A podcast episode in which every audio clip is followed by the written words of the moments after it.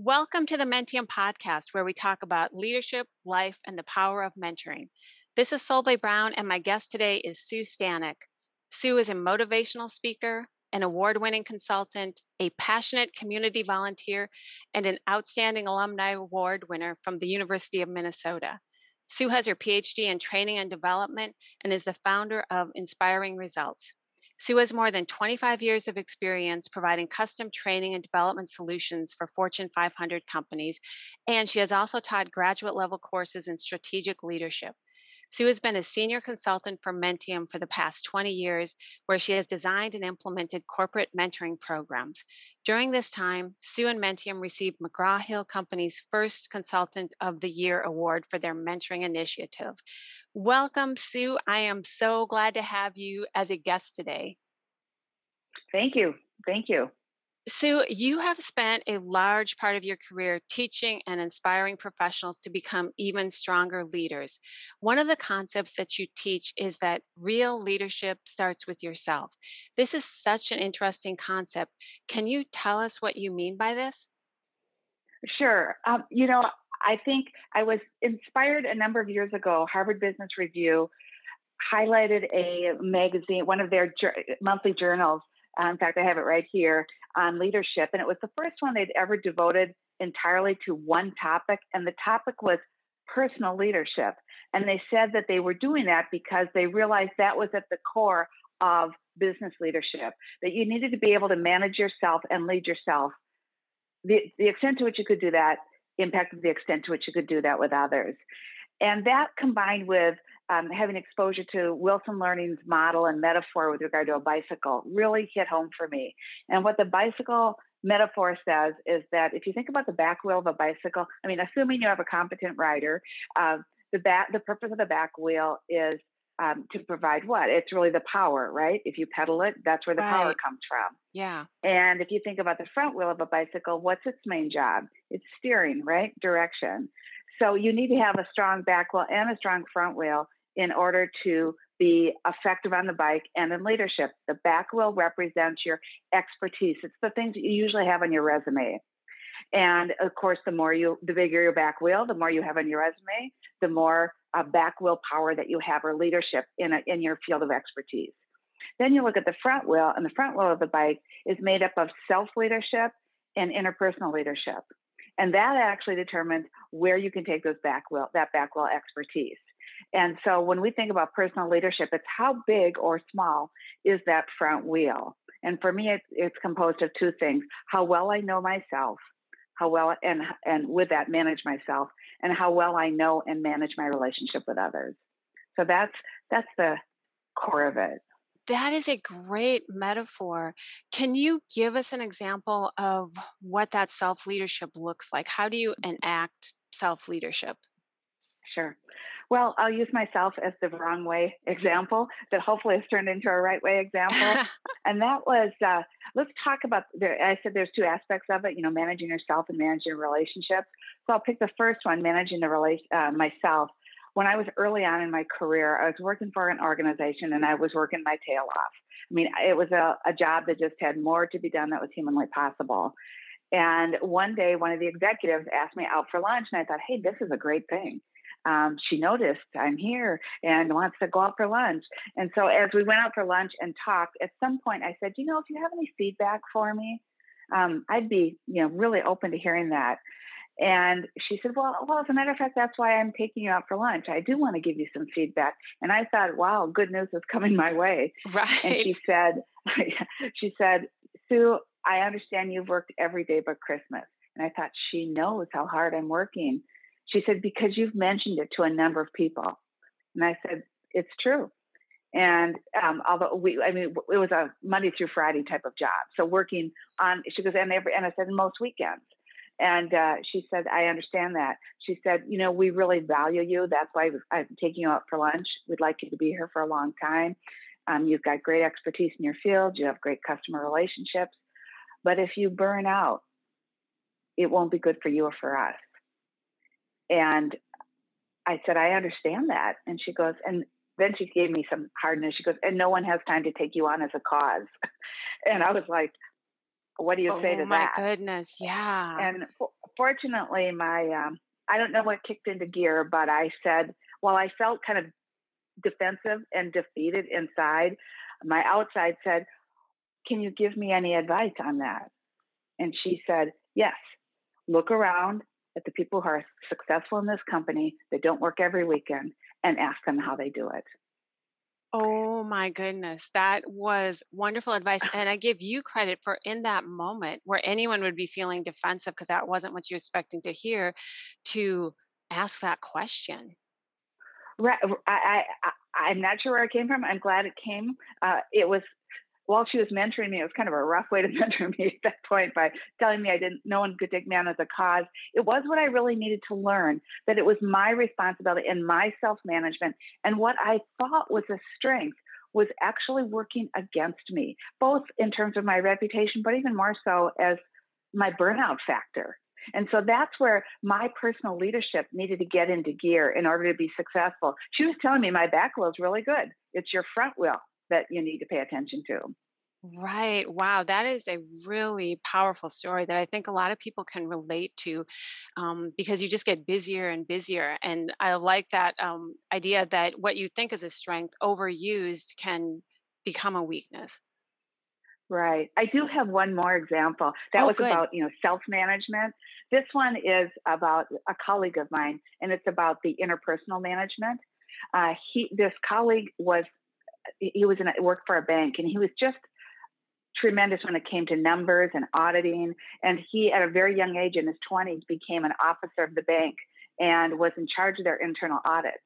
And his boss was doing a performance review with him and he complimented him on his ability to just look at a spreadsheet or look at a process and he could just narrow in and say this is where the 10 $10 mistake is this is where the process missed a step and he was feeling very good about the review and the feedback that his boss was giving him by the way that was back wheel feedback about his Yeah. expertise and he, and he said the problem is no one wants to work with you Oh, wow.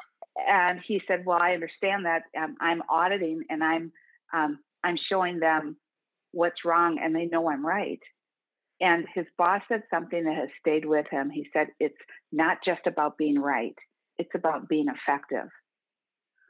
And your opportunity is to learn how to do your auditing, how to find the things that need to be changed, and pe- want people to learn and grow with you through what you've identified. And that was a very, very humbling moment for for him. And I will also tell you that as true with me, is true with him on self leadership and management. It always takes conscious effort.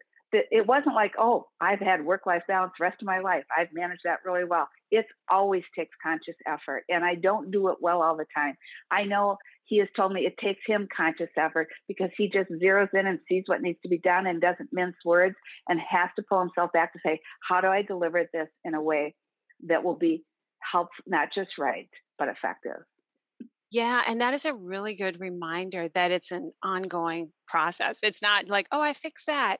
It is Right. something that you'll probably need to revisit quite often. Um, that story you told about your colleague, it reminds me of something you told me about one of your leadership topics that you teach. And you said that you've noticed that a particular leadership topic tends to get an, oh, wow response from people. I do that. The topic is the slippery slope of being right. Can you tell me more about what inspired you to teach this topic? Sure. Uh, you know, I, I've been thinking about how, again, how do I remain effective and when do I get stuck? And I tend to get stuck when I get, I'm a passionate person, and when I get passionate and and very convinced about a viewpoint on something. And I had a very uh, an incident happened that I'll share, and then I'll tell you how it ended up in a leadership model that uh, brought it home for me. And that was one evening in the summer. I was walking down the street, just taking my walk, and there was a gentleman coming toward me with his small dog.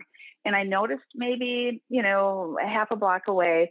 He was kind of yelling and swooshing his hand in the air like he was upset with the dog. And then he got a little bit closer and he actually stopped and took his sandal off. And while he was yelling, hit the dog, this little dog. And I'm like, oh my gosh, I can't believe he just did that. And I, when I got up to him, I said, um, "Could you tell me exactly what you think you were doing with that dog? How would you like it if I took off my shoe and hit you?" And he looked at me and he goes, "My dog was being stung by a bee." Oh my! Yeah. Oh. and I was so humbled. I said, "Oh, oh, oh, well, oh, okay." And I, I actually don't exactly remember what I said, but I did know that I wanted to get out of there as quickly as possible. Right. So let me take that story and turn it into a leadership principle. And that is um, when something happens that we have an emotional response to. So think about something happens, good or bad, anything, upsetting, saddening, whatever, something happens, and we form an opinion. That if it's something important to us, that opinion can turn, we can start thinking about. An opinion, uh you know, feeling to opinion to fact. Then I start thinking about that fact starts feeling right, and then I become righteous. So see how I did that with the dog? I mean, I saw something that created emotion. It created uh, created an opinion in me. I quickly went down the slippery slope of that's a fact. He's wrong. I'm right. And then I came off as righteous. And what it did was it closed down my ability to remain in a neutral zone. I was I was conclusive rather than curious. Now, in that particular case, I was wrong. There are other cases where, in fact, that's not how it turns out. I may, in fact, be correct about something, but if I go down the path that I did and become righteous, so to speak, my response is much less effective in terms of um, solving the problem, contributing to the energy that's going on, to be a part of uh, the solution. The shift comes to how I reacted rather than um, on what's happening and how to keep the channels open for communication. Right. And from what you're saying, it sounds to me like that going down that slippery slope can be really fast. It can almost be, you know, split seconds of between that emotional reaction till your opinion is formed, till you feel like, oh my goodness, I'm right. And you cut off that communication. So, what are some things that you have used in that moment? Like, how do you recognize when you're starting to go down that slippery slope and what do you do? Okay. Well, the the most important thing I can do is pause. Mm. To and is to stop stop and say, in a sense, say to myself, I'll use the dog example. That doesn't make sense. I mean, you think about it, who walking down the street is going to stop and yell at their dog and hit them, particularly in front of another person? I mean, right. um, I have a colleague that's always said to me, if something doesn't make sense, there's more to the story. So that you know what though, that requires a lot of discipline, uh, especially when you feel passionate about something or you really it's really an important topic to you. So I think the idea is that to pause um, in the moment and look for more information before concluding is probably a key thing that that you, I can do. Um, I can also do that in different ways when I pause, which is I can ask somebody else. Um, I can wait to respond and I will tell you, the, it's most difficult when it's something that's core of, to one of my values. Mm-hmm. Um, and there's a natural human tendency when we get that energy going in us, we want to calm it down. And a way we can do it in the short run is by reacting but mm-hmm. oftentimes serves against us. So it requires some discipline. Does that click? Does that make sense? Yeah, that makes sense. So what you're saying is that you've kind of trained yourself to pause when you start kind of feeling that emotional buildup of like, oh my goodness, I can't believe that just happened, or whatever. You pause and instead of um, reacting, you you take a moment to respond and to kind of think about how you want to respond and like you said before you become curious and not conclusive Yes. And I will say sometimes in that split second, like you were talking about, where it happens very quickly. I mean, I was already there with the man with the dog, okay? Right. But um, for me, before I got to him and said anything, to recognize that I was feeling really righteous about it. Like, there's no other uh, solution to this. Um, and to be, wow, and to recognize, I'll say, wow, I'm feeling pretty right about this. So that probably means when I feel righteous, I'm part of the issue. Right. Wow. That's a really Yeah, that's a really good example. And I think we can all relate to that because we've all definitely had feelings about that. Like, where you're right, whether it's in your personal life or your professional life. So that's really good advice to create an attitude of having open communication, as because being right cuts off the ability to even listen to the other person. And think about it in that um, everyday but Christmas story. If I had to stick to being right, well, she just doesn't get it. That's just, she doesn't understand my job. If I said being right was, in a sense, was more important than listening to how I might change. Same thing for my colleague that was the auditor at the bank. I mean, he could have stayed at, well, you know, that they, that's their issue, not mine. When you sit and say, okay, what part of the issue is mine and what can I own? And how important is it to me to give up a little bit of being right in order to be effective? Right. And then that goes back to that front wheel leadership, which is so important because that's a skill in that front wheel that that's really important. Well, and I'll tell you in this world today, very few people can be leaders with only with having a big back wheel and a very small front wheel. Um, mm-hmm. And if uh, the research would say the higher you go in the organization, it's assumed you have a strong back wheel. And what makes the difference in terms of being successful is your ability to manage yourself and manage your relationships with others in a way that makes them energized to do more than they would, to be committed to what needs to get done, and keeping themselves balanced and um, having perspective, uh, healthy sense of self uh, to really make the organization move forward. Oh, I love that. That is such a good description of the empowering nature of having that strong front wheel with a strong back wheel. Well, Sue, you have been instrumental in designing and implementing corporate mentoring programs for Menttium these past 20 years. You've won awards for the programs that you've implemented. Can you talk about the impact that mentoring has had on individuals and companies that you've witnessed during uh, these years of doing this? Yeah. You know, I think as I look back on it, the number one thing that I see has risen amongst the thousands of mentoring mentees that have gone through our programs and mentoring in general is an, and this is an important one, it's an increased sense of self worth. And when I feel valued in an organization, valued by people, that's a great human trait to experience. Also makes me want to give more. When I, as human beings, we want to feel affirmed and that we make a difference. And with that, you know, it's the whole idea of being selected to be a mentee or signing up for it and having the company say, yes, we'll we'll allow the resources to make that happen for you, be it time or dollars and or dollars. It's that message is sent that, you know, I feel important enough to be invested in. The company thinks I'm important enough to be invested in. Um, and I always hear mentees say how honored and humbled they are that someone who's higher up in an organization, more experienced than them, would not only find the time to spend with them and take the time, but prioritize the time. So that whole sense of I'm affirmed and I make a difference, and the company or the organization and the mentor want to invest in me does so much for a person. So that's number one on individuals. The second thing I wanted to mention is it's you know mentoring is really the art of accelerating um, learning and development through the wisdom of the rearview mirror. So I've got, you know, I'm going to learn over time how to do things better through experience. But mentoring done well with a trusted relationship amps up that acceleration uh, through somebody else saying, you know, this is how I did it. This is what I learned. And I always think about, you know, there's that metaphor where if you have a jar and you put rocks in it, then you say, is it full? And then you can put sand in it. And then is it full? Then you can put water in it. And it talks about what it takes. And to me, mentoring is the sand. So I've got things I need to get done at work. I could go and take a class on project management, learn more about my field of expertise.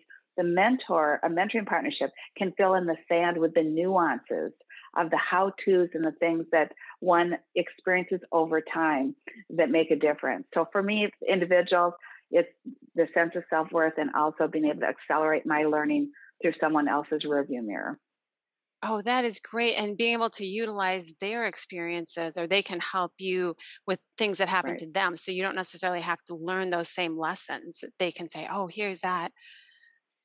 And I, let me give you a real quick one. In the yeah. first, in one of the first organizations I worked with, the um, CEO had a, had a quote, and he said, "Celebrate mistakes." And he was an entrepreneur, and he was also a skier, a downhill skier.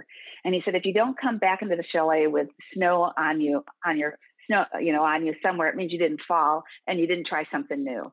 And he said, let's celebrate mistakes in that way, as long as they've been made on purpose to try and move something forward. So this idea is I can celebrate my mistakes by sharing them with you. Um, and then maybe you don't have to go through it in the same way, but I can accelerate your learning how to ski, so to speak, through some of what I've learned.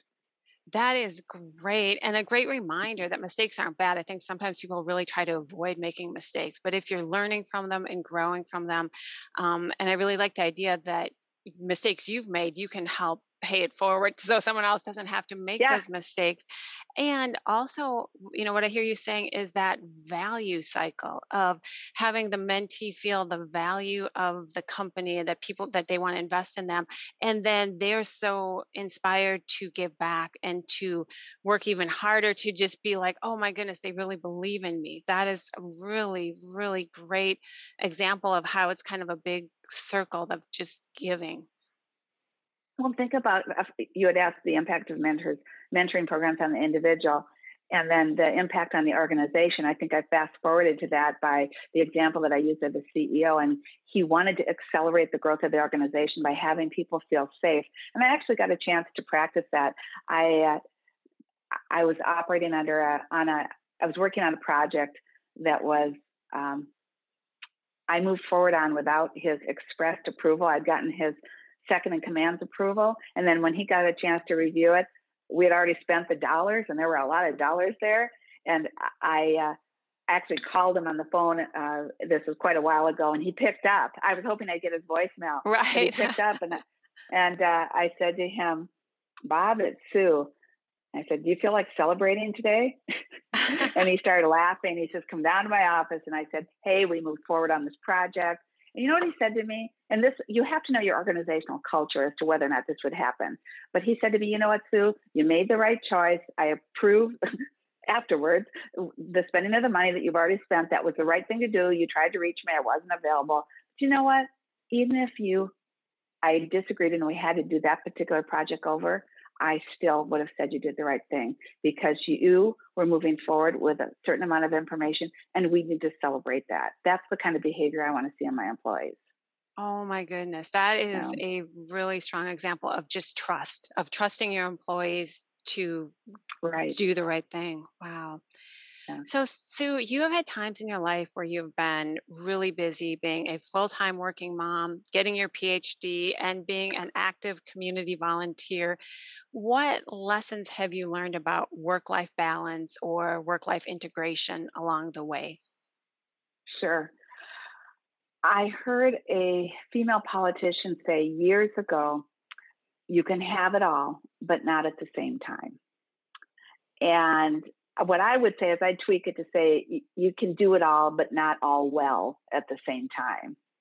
So, uh, and you, there's always a cost benefit for what what you do. I mean, when I was choosing to be very involved in my career and go to grad school and run a couple volunteer um, organizations, uh, my family paid for it, and some of my own self um, health paid for it, uh, just in terms of me always being exhausted and so forth. And I had a kind of a painful wake up call from my husband one Saturday when I was rushing off to my exercise class because that's what I needed to do. And I was filling up my water bottle, and he said, You know what? You need to kiss something up. And I said, Oh, yeah, I know, I know. And I'm thinking, okay, fine, I got to get to the class. And then he said, no, I really mean it. And I thought to myself, you know, what do you want to what do you want me to give up? And I said to him, what is it that, what is it? He goes, I really mean it. I said, my job, my job, my volunteer work. I mean, my PhD. And he, he looked at me, he goes, I, re- I want you to give up the applause. Oh. And I never made it to a workout class that day. Yeah. He kind of uncovered something. And I realized I was doing it all or trying to because of the allure of the applause of she does it all. Mm-hmm. And that day, I it's not like I quit everything, but I reprioritized. I decided I didn't move, need to move as quickly on my schooling. I needed to work on self management with my job. I needed to uh, delegate and do things and make tiny steps that helped me integrate more of what I wanted without too great of cost. And unfortunately, I couldn't see myself. It was through the feedback of somebody who cared for me, which in that case, my husband was serving as my mentor. And because we have trusting relationships, ideally between mentees and mentors, that's the kind of caring feedback we can get that we can't see ourselves. Yeah, that is a great example. And um, it sounds too like you switched your perspective. So instead of looking at how everything looks from the outside, you really got kind of, you know, one to one with yourself, that self leadership, that front wheel, and looked at it from the inside of what was really important and valuable to you and what did you want to prioritize. I did. In fact, I ended up writing a chapter on this called The Inside Out Applause which was to oh. look for it from the inside out. And with that, I would say managing work life balance and integration. Another piece of self advice I give is ruthless prioritization. Mm-hmm. Really ruthless about what's what's most important, which means I'm going to let some things go. And what what what am I? And there will be a cost to it. It's, there's I mean there's a cost to that. And then the last thing I would say about that is if I don't reflect and pause on the lessons I'm learning, I'll repeat them.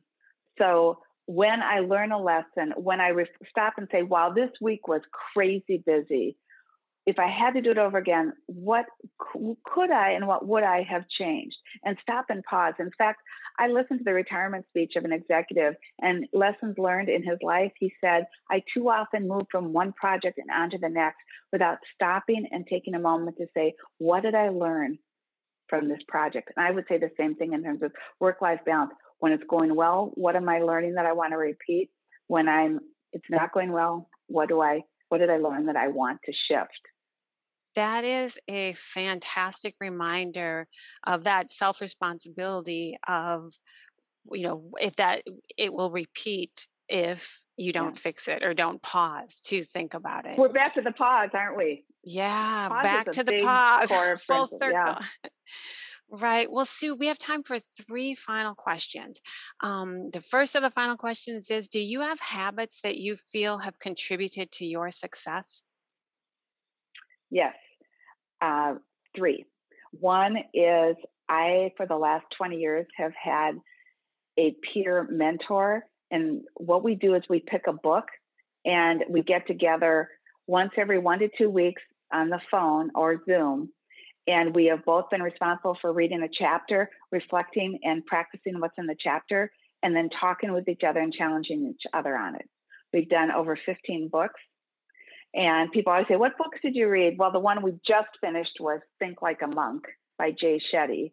Okay. And one of the other powerful books that we read was um, Switch How to Change When Change is Hard by Heath and Heath, the Heath brothers. Mm-hmm. So, this idea of kind of having a book one to one book club that really is pure mentoring has been one I would consider it a habit. Second is um, whatever your spiritual practice is, to practice it. Mm-hmm. Because uh, for me, it's my Christian faith. For others, it might be something very different than that. But it reminds me of what real success is. And with that, um, that brings me to the third habit, which is truly to take time each morning before any technology and do whatever kind of pause of meditation to quiet your mind. And, you know, I thought this was kind of out there when I first heard about this. And then I learned the research that says the importance it has. And it clears your mind so that I am more effective at solving problems and zeroing in on being productive when I've quieted my mind and cleared the cleared the deck, so to speak, for just five to 15 minutes in the morning. Yeah, wow. Thank you for sharing those habits. I'm always so interested in hearing what people do, and that's always really inspiring. So, what would your advice be to up and coming leaders? Sure. One is to seek out what I call BBO friends and colleagues, and BBO stands for better because of. So, you know, they're the people that uh, tend to look at work and life with a little bit of crankiness or complaining or sarcasm and they're then there are those people that when you hang with them, when you're around them, you are better because of them. And for me, that's advice I would have is hang out with the people who are you better because of. You do less of what you don't like about yourself and you do more of what you do like about yourself. And they push you to be more like them. Second is to keep figuring out your strengths.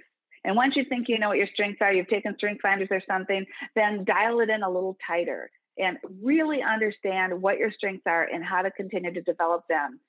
Keep honing in on them because that is where you'll make the biggest difference and you'll feel the most fulfilled. And the third and last is to keep focused on being the best for the world rather than the best in the world.